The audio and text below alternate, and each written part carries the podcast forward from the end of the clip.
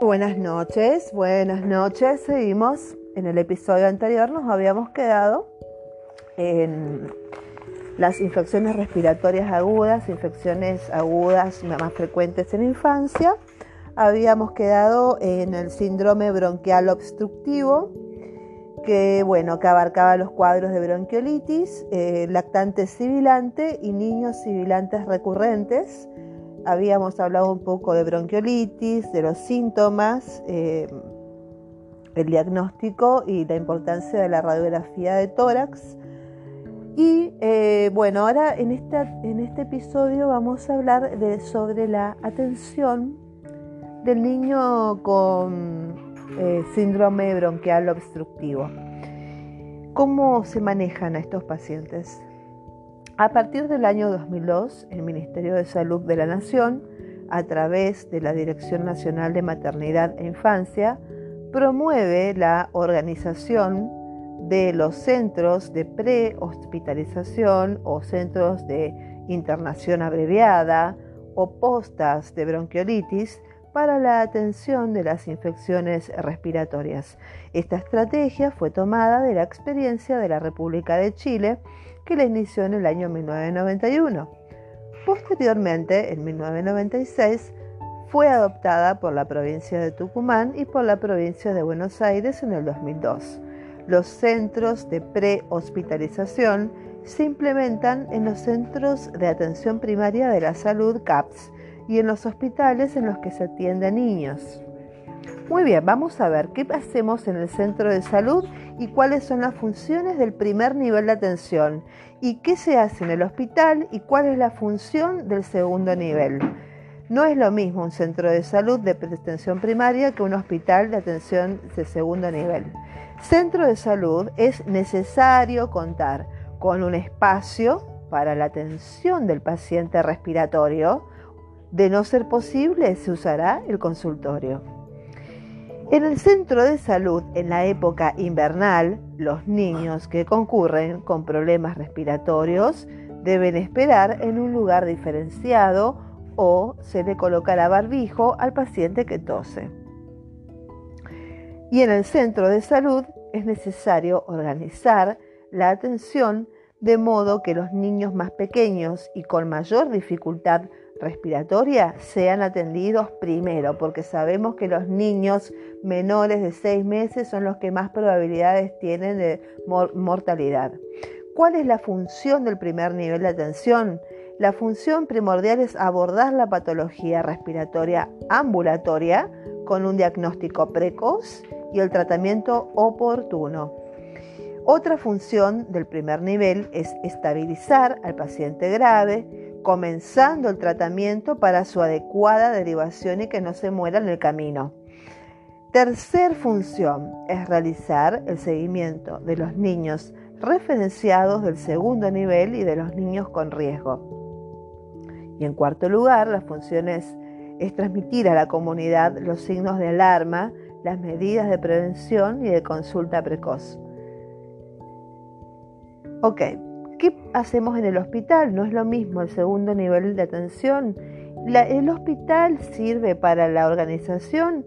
Deben estar todos los servicios implicados. El de servicio de emergencias tiene que estar pediatría, enfermería, farmacia, terapia intensiva, coordinados con una dirección uniforme y correspondiente. La función del hospital que es el segundo nivel, es abordar la emergencia, manejo del paciente internado y referencia al tercer nivel y contrarreferencia al primer nivel. Tratamiento observado o de rescate. En el centro de salud y o en el hospital se lleva a cabo el tratamiento observado o de rescate que dura una o dos horas como máximo. Eh, esto es importantísimo. El tratamiento observado otorga el tiempo necesario para conocer la respuesta del paciente frente a la medicación. Si el niño no responde favorablemente al salbutamol, es peligroso que continúe el tratamiento en su domicilio. ¿Por qué es necesario hacer un tratamiento observado o de rescate? Porque hay un pequeño grupo que no responde al tratamiento, se mantienen sin variantes o empeora. No es posible predecir de antemano cuál niño va a responder y cuál no. La gran mayoría de los pacientes, más del 90%, responde al tratamiento con salbutamol. Luego de este tiempo, que son dos horas como máximo, es posible diferenciar dos grupos de pacientes. El que se puede retirar a su domicilio con el tratamiento ambulatorio correspondiente y el que deberá ser internado porque necesita tratamiento de sostén que significa oxígeno e hidratación por vía parenteral. En la atención de un niño con insuficiencia respiratoria aguda se pueden diferenciar varios momentos. La primera es la revisión de los criterios absolutos de derivación. En segundo lugar, la estratificación del niño por puntaje de tal, el tratamiento y el seguimiento. Con respecto a las primeras medidas al ingreso del paciente, hay que revisar siempre los criterios absolutos de derivación, que son lactante menor de un mes, paciente con enfermedad pulmonar crónica, paciente con cardiopatía, paciente en apnea, paciente con inmunodeficiencia y paciente desnutrido moderado a severo independientemente del puntaje de tal. si este paciente, primero es el primer criterio, segundo hacer una estratificación del niño por puntaje de tal. En tercer lugar hacemos tratamiento y posteriormente seguimos al paciente. Primeras medidas al ingreso, Revisar los criterios absolutos, tomar signos vitales, frecuencia cardíaca, frecuencia respiratoria, tensión arterial y oximetría de pulso. Y hacer el puntaje de tal. Ante todo, se deben revisar los criterios absolutos de derivación. Si el niño que llega a la consulta presenta alguna de estas condiciones absolutas, debe ser derivado a un nivel superior de complejidad. Lactantes menores de un mes, pacientes con enfermedad pulmonar crónica, pacientes cardiópatas, apnea, pacientes con inmunodeficiencia, ya sea HIV, llámese eh, cualquier enfermedad inmunodeprimida y desnutrición.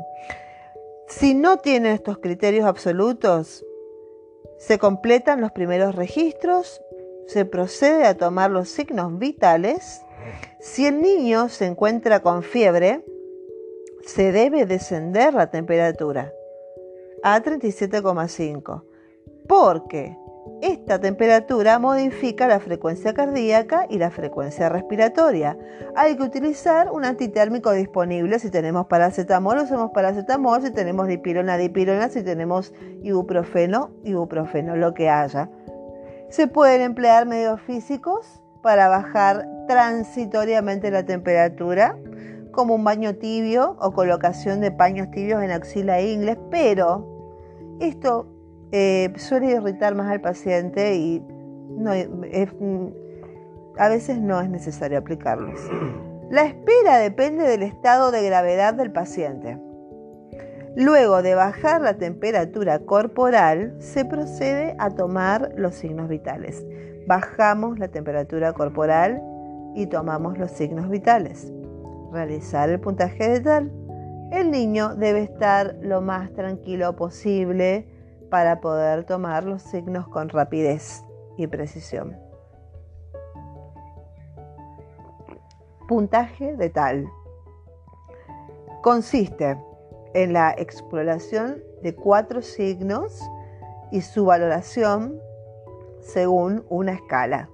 Estos cuatro signos muestran la lucha del paciente por aumentar la llegada de oxígeno a sus tejidos bueno, tenemos cuatro signos de puntaje letal, que son la frecuencia cardíaca, la frecuencia respiratoria, las sibilancias y la utilización de los músculos accesorios. De acuerdo a estos cuatro parámetros vamos a poner un puntaje. En la frecuencia cardíaca tenemos que hacer nosotros una ocultación cardíaca con un estetoscopio. Considerar una fracción de minutos serían 15 segundos y multiplicar por 4 y reconocer el ruido con respecto a la frecuencia, porque son niños, eh, acordémonos que estamos ante un lactante, no podemos perder mucho el tiempo y hay que sacar muchos cálculos mentales y actuar con rapidez. Pasamos a la frecuencia respiratoria. Registrar un, un minuto completo, aquí no se puede fraccionar, hay que contar de reloj el minuto. Observación del tórax, ver cómo usa los músculos accesorios, niño sostenido y entretenido por su madre elegir un punto del tórax y fijar la mirada en él para el conteo. Y considerar que la auscultación con estetoscopio pone nervioso al niño. Entonces se tiene en cuenta la edad.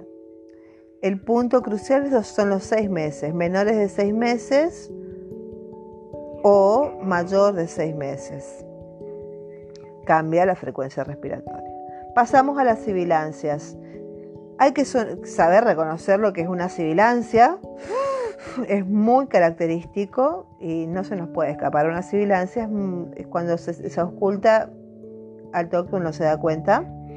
Y hay que diferenciar entre inspiración y expiración al ocultar. Acordémonos que el síndrome bronquial obstructivo es una dificultad para expirar. Cuarto, Utilizar los, si utiliza músculos accesorios o el tiraje. Reconocer distintos tipos de tiraje, porque tenemos el tiraje subcostal, que es cuando se evidencia la presencia del hundimiento por debajo de las últimas costillas, en que eh, es necesario observarlo en el momento en que el niño no esté mamando ni esté comiendo, debe ser permanente y evidente. Usa, usa el abdomen.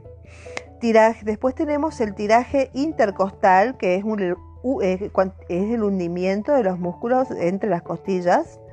Después tenemos el, tiraje universal, el niño está usando todo.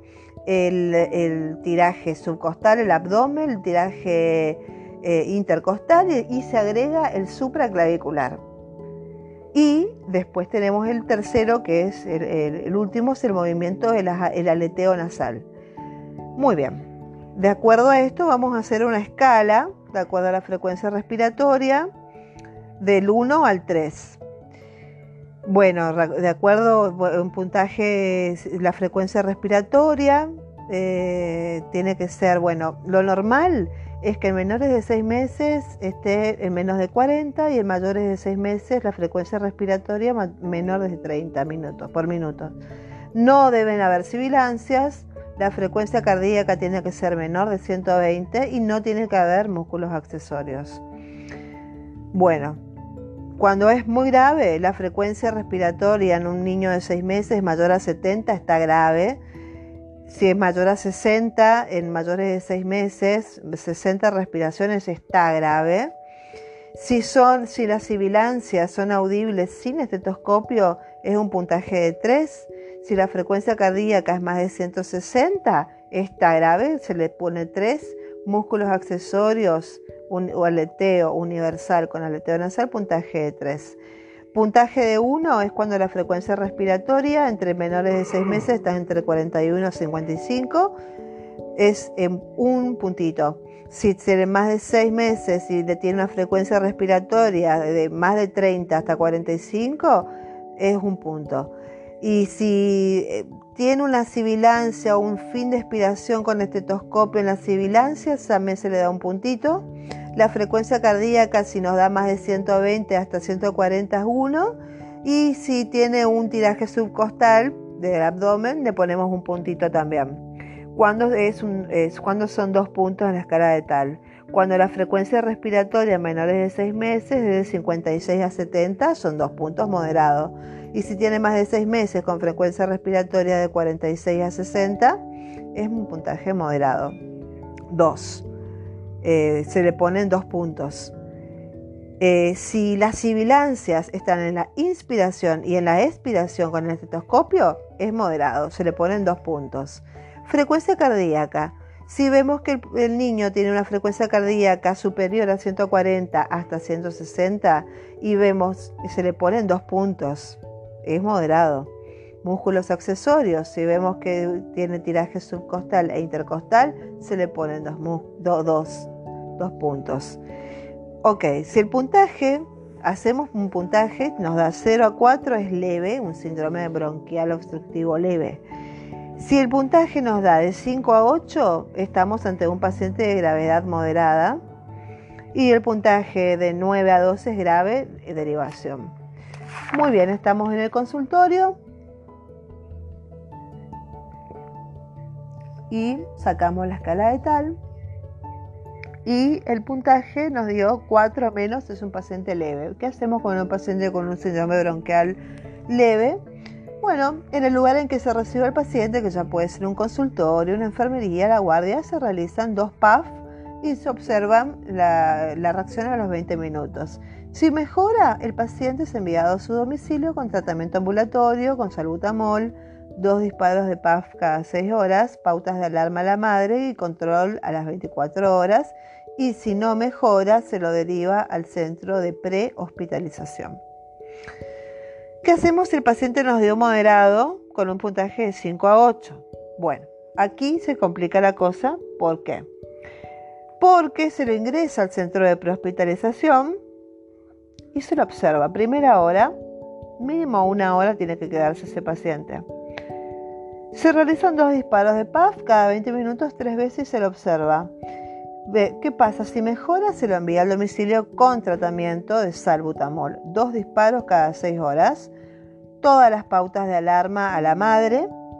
Y al otro día, 24 horas, se lo tiene que volver a revisar al paciente. Si el puntaje es de 7 a 8, hay que colocar oxígeno por bigotera con un flujo de 1 a 3 litros por minuto para lograr una saturación mayor al 95%. Dar, por supuesto, dos puffs de salbutamol cada 20 minutos tres veces. Y al finalizar la tercera dosis hay que esperar 20 puntos y realizar nuevamente el puntaje de tal. Muy bien. Esperamos una hora. ¿Qué pasa en la segunda hora? Si, si mejoró el paciente y nos dio un puntaje menor a 5, aliviamos, eh, se retira al domicilio con tratamiento, uno se persigna se le da salbutamol, dos disparos de PAF cada seis horas en domicilio, se le dan las pautas de alarma a la madre, al cuidador y volver al control a las 24 horas. ¿Qué pasa si el puntaje, a pesar del tratamiento en la primera hora, nos da 5 a 8? Volvemos a hacer dos disparos de PAF y queda eh, tres veces, cada, tres PAF cada 20 minutos durante tres veces y queda en observación, no se lo deriva puntaje de 7 a 8, o sea, después de una hora de tratamiento y observación, el puntaje dio de 7 a 8, se le vuelven a dar dos disparos o PAF de salbutamol cada 20 minutos y se le da oxígeno a un flujo de 1 a 3 litros por minuto. Es un puntaje muy alto. Y tercero, se lo deja otra hora, la segunda hora. Termina la segunda hora de observación y se hace la evaluación final. Si me da menor de 5, quiere decir que mejoró, se retira al domicilio con tratamiento de salbutamol, dos disparos o PAF cada 6 horas, pautas de alarma. Si el paciente en la evaluación final me da un puntaje de tal mayor de 5, se lo interno. Lo interno no lo, mando a la casa, no funcionó el tratamiento, dos PAF de salbutamol, oxigenoterapia, derivación al segundo nivel de atención. Eso se hace con un paciente moderado. Se lo observa. ¿Qué hacemos con un paciente con un puntaje de tal grave de 9? Se lo interna y se lo deriva al hospital. No puede quedar en el centro de salud. Alta complejidad. Mientras tanto, se espera la ambulancia, le hacemos dos puffs de salbutamol, oxigenoterapia y se deriva. Muy bien. Cuando el paciente eh, gracias a sus angelitos, mejora y lo mandamos a la casa. Y el manejo ambulatorio, ¿quién lo cuida? La madre o un cuidador, la abuela, la tía, el padre. ¿Qué hacemos? Hay que educar. al cuidador y a la madre. Antes de que el niño se retire, se debe reforzar la información a la madre, utilizando preguntas de verificación para ver si entendió lo que uno dijo. Esto significa que no preguntamos para que no nos responda sí, no, sí, no, no. Quiero que me expliques por qué me fundamentes. Porque si le pedimos a la mamá que nos explique por qué lo haría ella en su casa para poder corroborar que comprendió el por qué está haciendo las cosas y que el tratamiento está garantizado. Entonces, vamos a, educar sobre el lavado de manos. Vamos a decirle, mamá, tenés que lavarte antes, después de la administración de salbutamol, tenés que lavarte las manos al cambiar los pañales y lavarte las manos antes de la preparación de alimentos. Explícame, ¿cómo tengo que hacer? ¿Cuándo? ¿Cómo? Bueno, ok, pasamos. Con respecto al espaciador y el aerosol, mamá, son exclusivos de, para este nene, tu hijo. No tiene que compartir el, aerosol con los hermanitos ni con los vecinos. Mamá, lava el espaciador con agua y detergente y déjalo escurrir. ¿Entendiste? Bueno, ¿qué hay que hacer entonces? Repetime lo que te dije. Muy bien. Pasamos a la otra, frecuencia y dosis del broncodilatador. Lejos de la comida y aún durante la noche. Nunca se le debe dejar acostado al niño, siempre semi-sentado. Ayudar a la madre a planificar los horarios de administración. Entre las dos vamos a hacer un horario para que nos quede cómodo y no tengamos que le... Vamos a hacerlo entre las dos Vamos a anotarlo y vamos a, programarlo. Técnica de sujeción del hijo. No lo podés poner de cualquier manera, mamá, yo te voy a enseñar cómo hacerlo. Lo tenés que sujetar así el niño. Si necesitas eh, ayuda, eh, es eh, recalcar lo importante que es la técnica de sujeción para que entre bien el salbutamol en los bronquios, para que el éxito. Y otra cosa, también hay que educar mucho sobre la alimentación, reforzar la lactancia materna, no deje, no importa, la, leche materna, la teta es lo primero.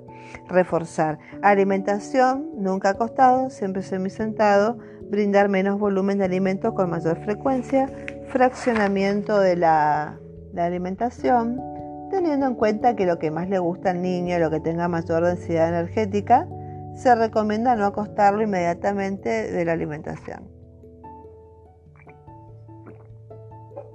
Bueno, mamá, ¿qué vamos a hacer si tu, hijo tiene fiebre? ¿Vas a darle un antitérmico por vía oral? Bueno, vamos a pasarle un paracetamol o ibuprofeno, lo que tengas. Se puede realizar un baño con agua tibia si querés. Si, si, el chico está nervioso y no quiere bañarse, es mejor evitarlo. No bañarlo con agua fría, por favor. No se deben intercalar antitérmicos. Bueno, puedes ponerle primero paracetamol, después Siempre, si empezamos con paracetamol, seguimos paracetamol. Si empezamos con ibuprofeno, seguimos con ibuprofeno. Lo mismo con la dipirona, no mezclar.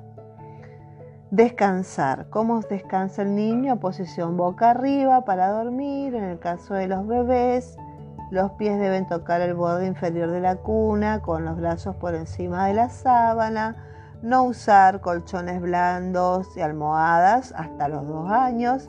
En el caso de estar cursando con una infección respiratoria aguda baja, una posición semisentada, hay que evitar que el cuello esté en flexión, hiperextensión o la cabeza caída hacia los lados porque dificultan la buena entrada de aire.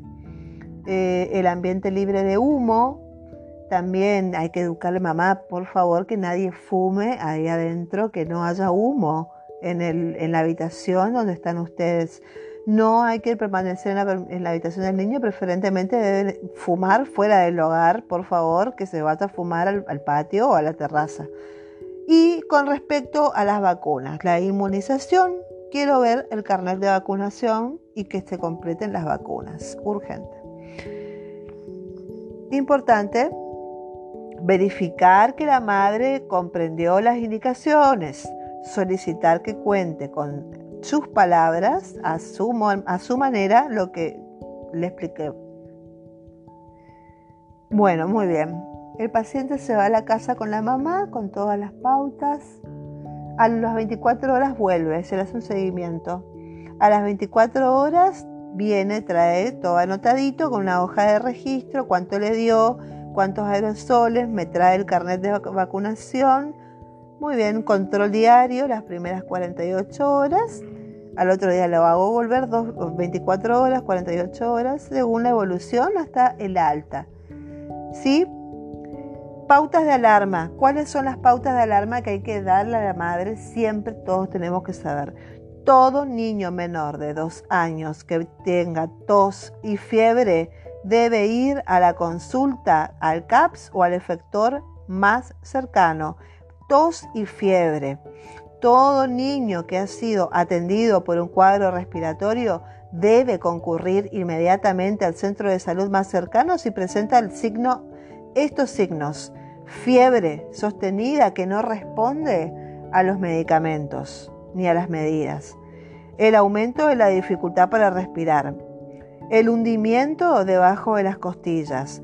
Si rechaza el alimento, no quiere comer, es pauta de alarma. Pálido o cianótico, pauta de alarma dificultad para dormir es pauta de alarma, irritabilidad es pauta de alarma y hay que volver urgente. Que, o sea, fiebre que no responde al tratamiento, aumento de la dificultad, irritabilidad, inanición y rechazo del alimento, deterioro de la, de la vitalidad, pauta de alarma, volver urgente. Tratamiento de sostén una buena hidratación y alimentación correcta. El tratamiento farmacológico, broncodilatadores como el salbutamol, corticoides, antibióticos, oxígeno humidificado, oxigenoterapia, kinesiología, inmunoterapia y vitamina A. Y el tratamiento de sostén es eh, sobre todo hidratación, se recomendará a la persona encargada del cuidado del niño que ofrezca abundante líquido al niño por boca, considerando edad y peso. El punto de corte para requerimientos de hidratación parenteral es la cataquipnea mayor a 60 por minuto. Si el paciente respira más de 60 veces por minuto, no puede tomar agua, no se puede alimentar, respira con la boca abierta, es imposible. Entonces eso es un tratamiento, requiere hidratación parenteral porque el niño no puede respirar, no puede alimentarse. Alimentación.